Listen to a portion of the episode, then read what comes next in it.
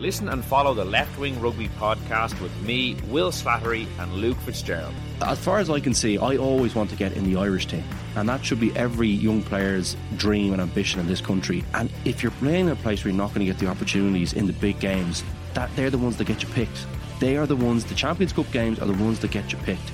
You need to be playing in a team and starting in a team for those games. It's as simple as that if you want to play in the Irish team. Every week on Apple, Spotify, or wherever you get your podcasts. Remember, you can stay up to date on the latest news with the Irish Independent WhatsApp channel.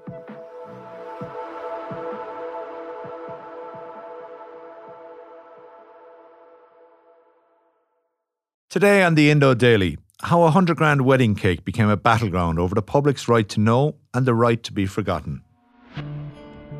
Sean Quinn was Ireland's richest man. Quinn Group has plenty of money. We don't need money. We, we have, uh, we're cash rich. We have money in the bank. But gambling on the Anglo Irish Bank share price left him bankrupt. Now, the former billionaire's family is using privacy rights to have the public forget much of their past, including lavish spending and court battles over the collapse of the Quinn Empire. I don't care whether it's on Google or whether it's not on Google, it doesn't really matter to me. I mean, I, have got all the bullets that's been fired at me for the last 12, 14 years, so I'd be well capable of taking a few more. I'm Fionn Sheahan, and you're listening to the Indo Daily. Today I'm joined by Shane Phelan, Legal Affairs Editor of the Irish Independent and Adrian Weckler, technology editor of the Irish and Sunday Independent, to discuss if the public interest is served if the Quinns have their cake and eat it too. Quinn's story has thrust the right to be forgotten issue into the spotlight because until now it's largely gone under the radar. The problem here is that no one is protecting the public's right to know about really important news stories. So the right to be forgotten has created this serious regulatory imbalance in Ireland. So, Shane Phelan, tell us about the 100 grand cake. Well, uh, Fionn, where to start?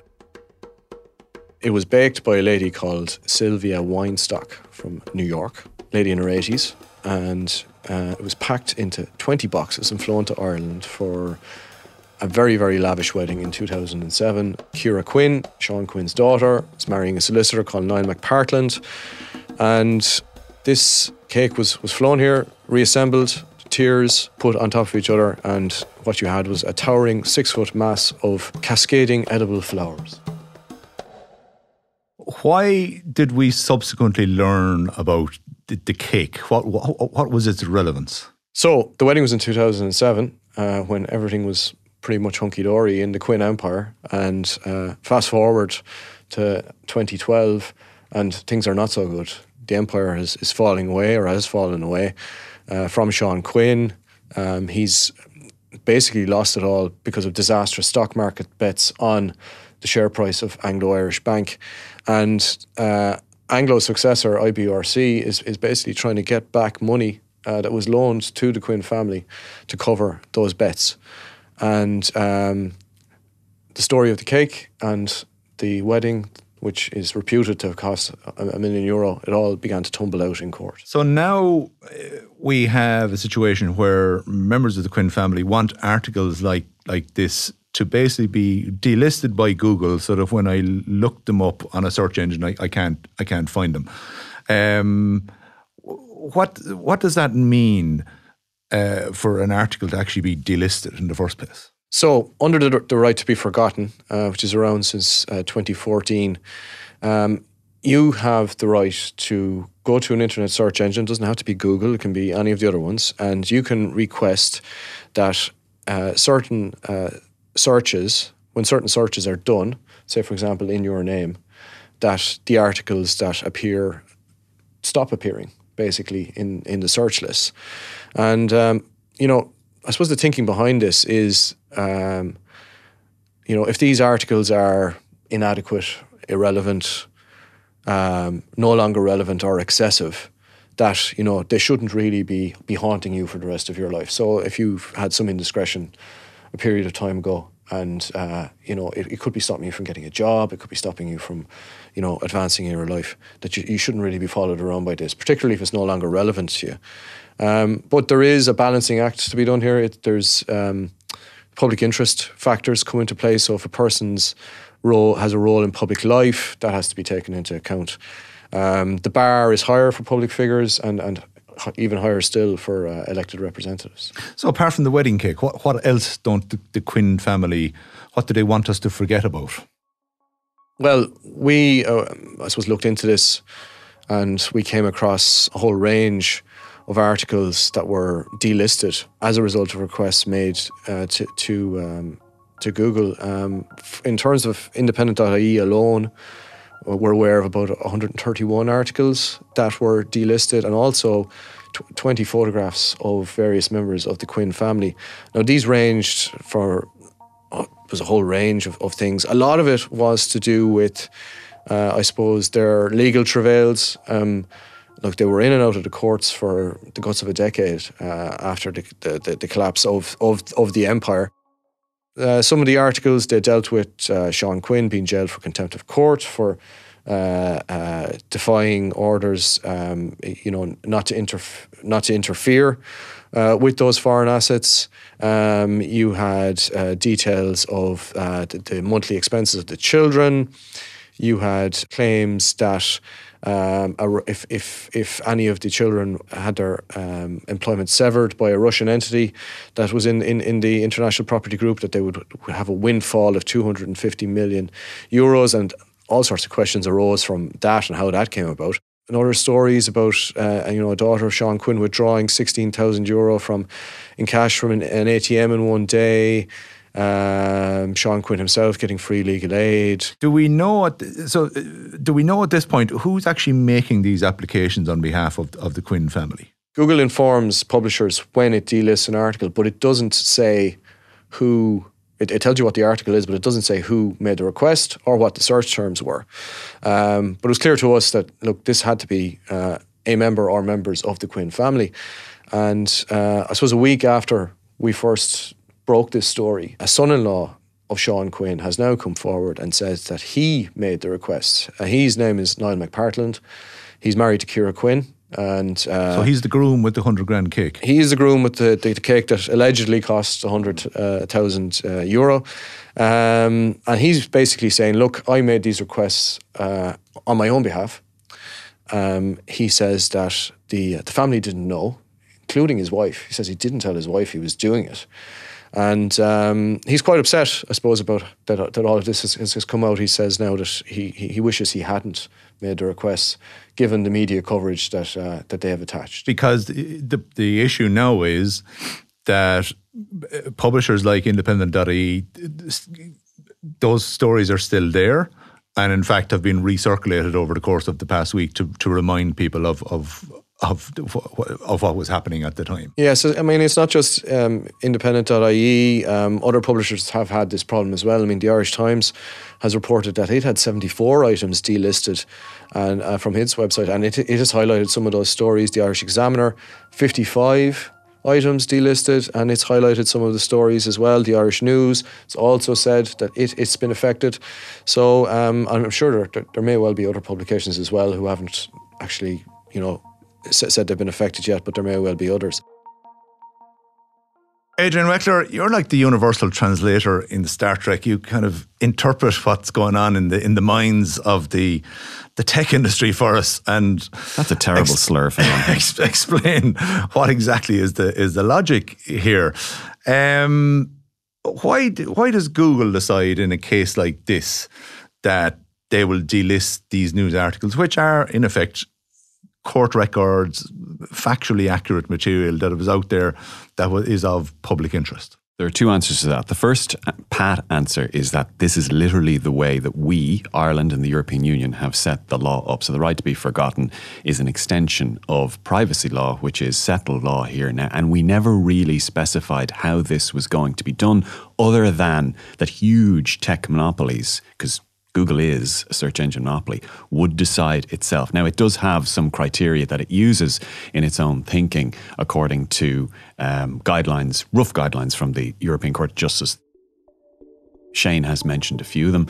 They include things like the amount of time that's elapsed. So we could publish an article tomorrow about Sean Quinn and this might be very timely, it might be seen as being important in the public discourse. In eight years' time or nine years' time, he could make an application to Google under the right to be forgotten for that article, a link to that article to be delisted. And he might get that on the basis that enough time has passed and that things have moved on and he has a right to a private life and not to be hounded, etc., by, uh, by these um, uh, allegations or whatever was contained in the article. Technically and procedurally, within Google, there's an actual team called the Legal Removals Team. Junior functionaries, basically if you want to apply to have something delisted from Google, you fill out a web form uh, uh, that you that you get from Google. It's free. One of these functionaries, a human, not an algorithm, will see this. A lot of the time, it will be decided there and then, depending on how other cases were decided, other applications. If it's a tricky one, it might be escalated up the line typically to a lawyer within Google. And if it's really tricky, um, if it's the subject of, for example, a data protection commissioner request, if it's part of an ongoing legal case or a previous legal case, it might go another level up again. But essentially, Google makes the decision. There isn't really an appeal. There is for a, a mechanism by which we, the Irish Independent or the Irish Times or anybody else, can maybe query why Google made its decision. There, we can do that in technical online form that uh, is part of an account we have we have with Google. Excuse me, um, but essentially there is no real appeal. This is Google that makes the rules on public interest on what articles are in the public interest. Professor Edward Lee from the Chicago Kent College uh, of Law said that Google's role as a private administrative agency quasi lawmaking, quasi adjudicative, and quasi enforcement power. And the EU and, and Ireland, as part of the EU, has handed this company this right to decide thumbs up or thumbs down, we'll decide what, what is in the public interest. Yes, correct. There's nothing quasi about it. Yeah. So the factors that they, they put in, into play in, in a case like this, then uh, passage of time, the individual in, involved, and and ultimately don't have to justify what it is that why they've come down in in a in a particular uh, way. They don't effectively have to publish a ruling that says, "Well, this is why we believe this person is entitled to have this." No, this issue. Absolutely not. And this is where all of the tension arises. There was always going to be this tension. This is why we're sitting around here today. This is why we published the articles. There are always going to be situations where things that we think are still in the public interest, the public has a right to know about, which change the course of history, which is the reason we're still paying a 2% levy, for example, on insurance premiums, which is probably taught in universities, probably included in textbooks. Like these are important things. And a lot of that information has now essentially been cut off from the public, maybe college students, maybe secondary school students, maybe business students trying to learn about this stuff. And um, that is was Google's choice to do that. But it's Google is a very unwilling censor in this case. This is literally the way uh, that we set it up. Um, I think Google would prefer to just allow all right to be forgotten requests um, to accede to all of them, but they don't. They turn down more than half of them. They probably turn down quite a few uh, Quinn requests, um, statistically, given on how many they actually do turn down. But Mr. Lee's, Professor Lee's uh, thesis is correct. And newspaper articles, newspapers, uh, traditional media have have sets of long traditions, values, rules, regulations, law uh, governing what, what can and can't can't be published. Uh, decades, if not centuries old, editorial processes in place deciding what, what is in the public interest and, and what isn't. Do, are are they afforded any greater level of, of protection? They are t- in one respect. So there is a news gathering position or premium plateau that does take uh, some sort of precedence in Google's decision making process. I was talking to several people in and out of the company about this over the, the last few weeks, and they do take that into account. But they do also point out that there are cases where other things will trump that presumed right of us as established, formalized, regulated news gathering entities to publish these interesting articles. They say, for example, we might publish an article about a guy who has been charged uh, with with a crime. Maybe he's charged with something. Maybe he's subsequently acquitted of that. Maybe the case collapses. But that article only says that he was charged with this crime. Google's position would be that even though it's in our newspaper and even though we're a respected media organization, that you know that shouldn't haunt him for the rest of his life. So I can still find these articles. I can I can go to a, a library and get a get a print uh, version of it. I can go on the individual uh, newspaper's website and search uh, for these articles.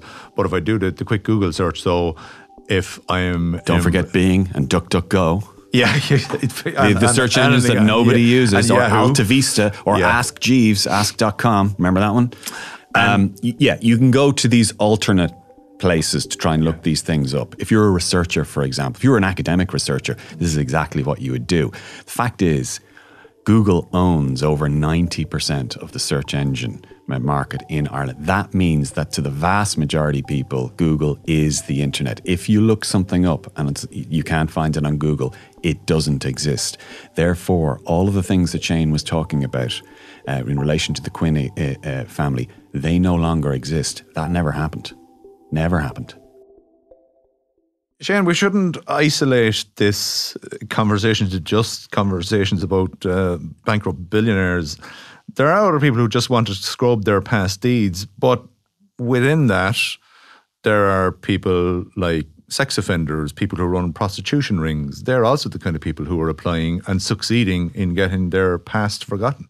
Yeah, I mean, it's kind of extraordinary the, the kind of the range of people uh, a that are making the requests, and uh, and b the, you know the ones who are proving successful. Like we know, uh, or at least Google has told us that there's 67 politicians or government figures have made requests in Ireland, and we don't know how many of them have been successful, but we know some of them have. Um, 146 public figures.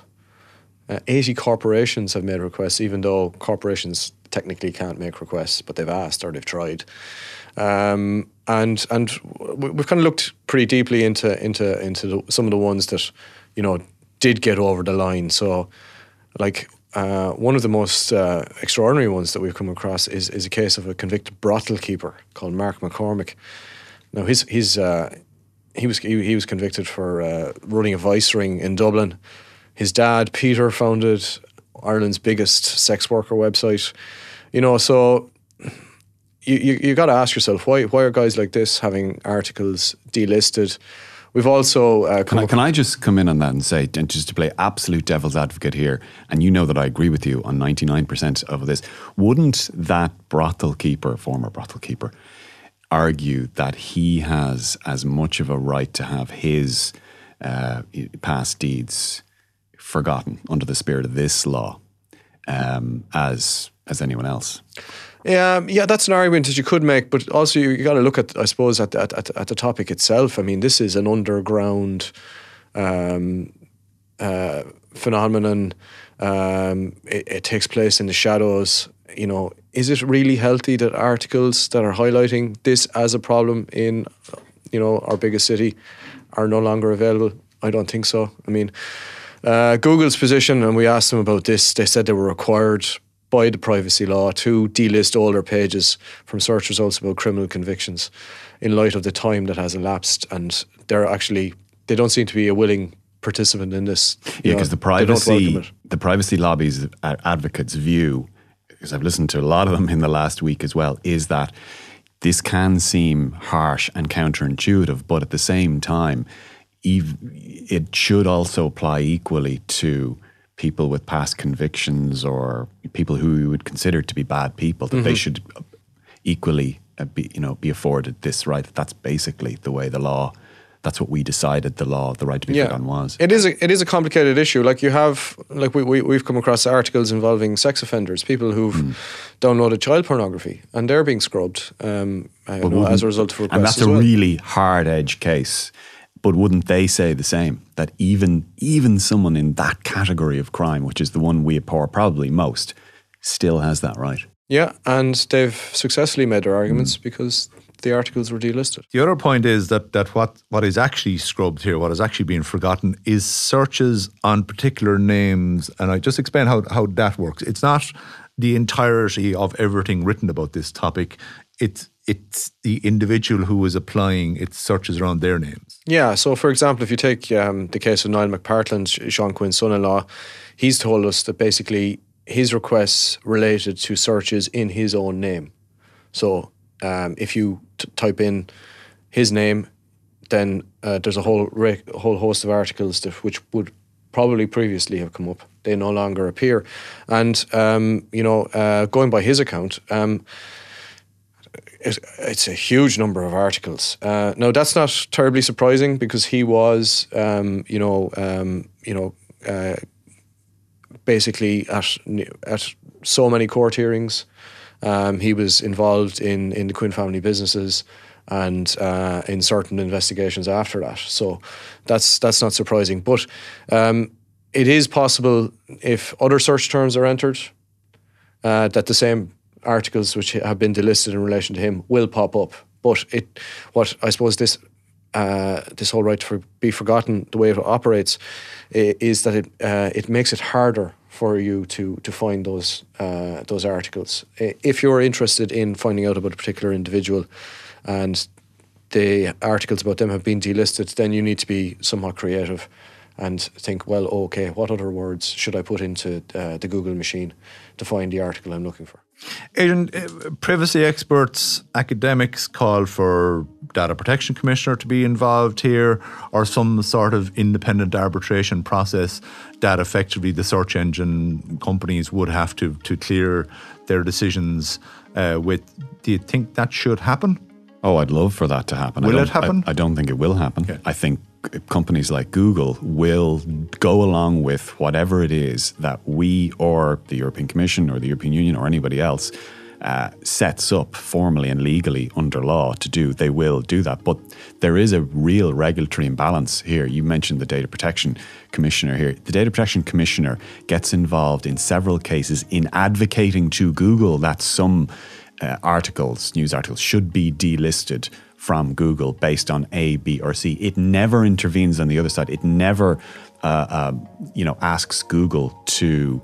Uh, to pause before delisting something. There's a huge regulatory imbalance. I asked the DPC about this last week and they were unapologetic about it. They said, look, that's not our, our regulatory role is to advance the right to be forgotten and, uh, and data privacy in general you know, someone batting for you guys, that should be somebody else, but there is nobody else.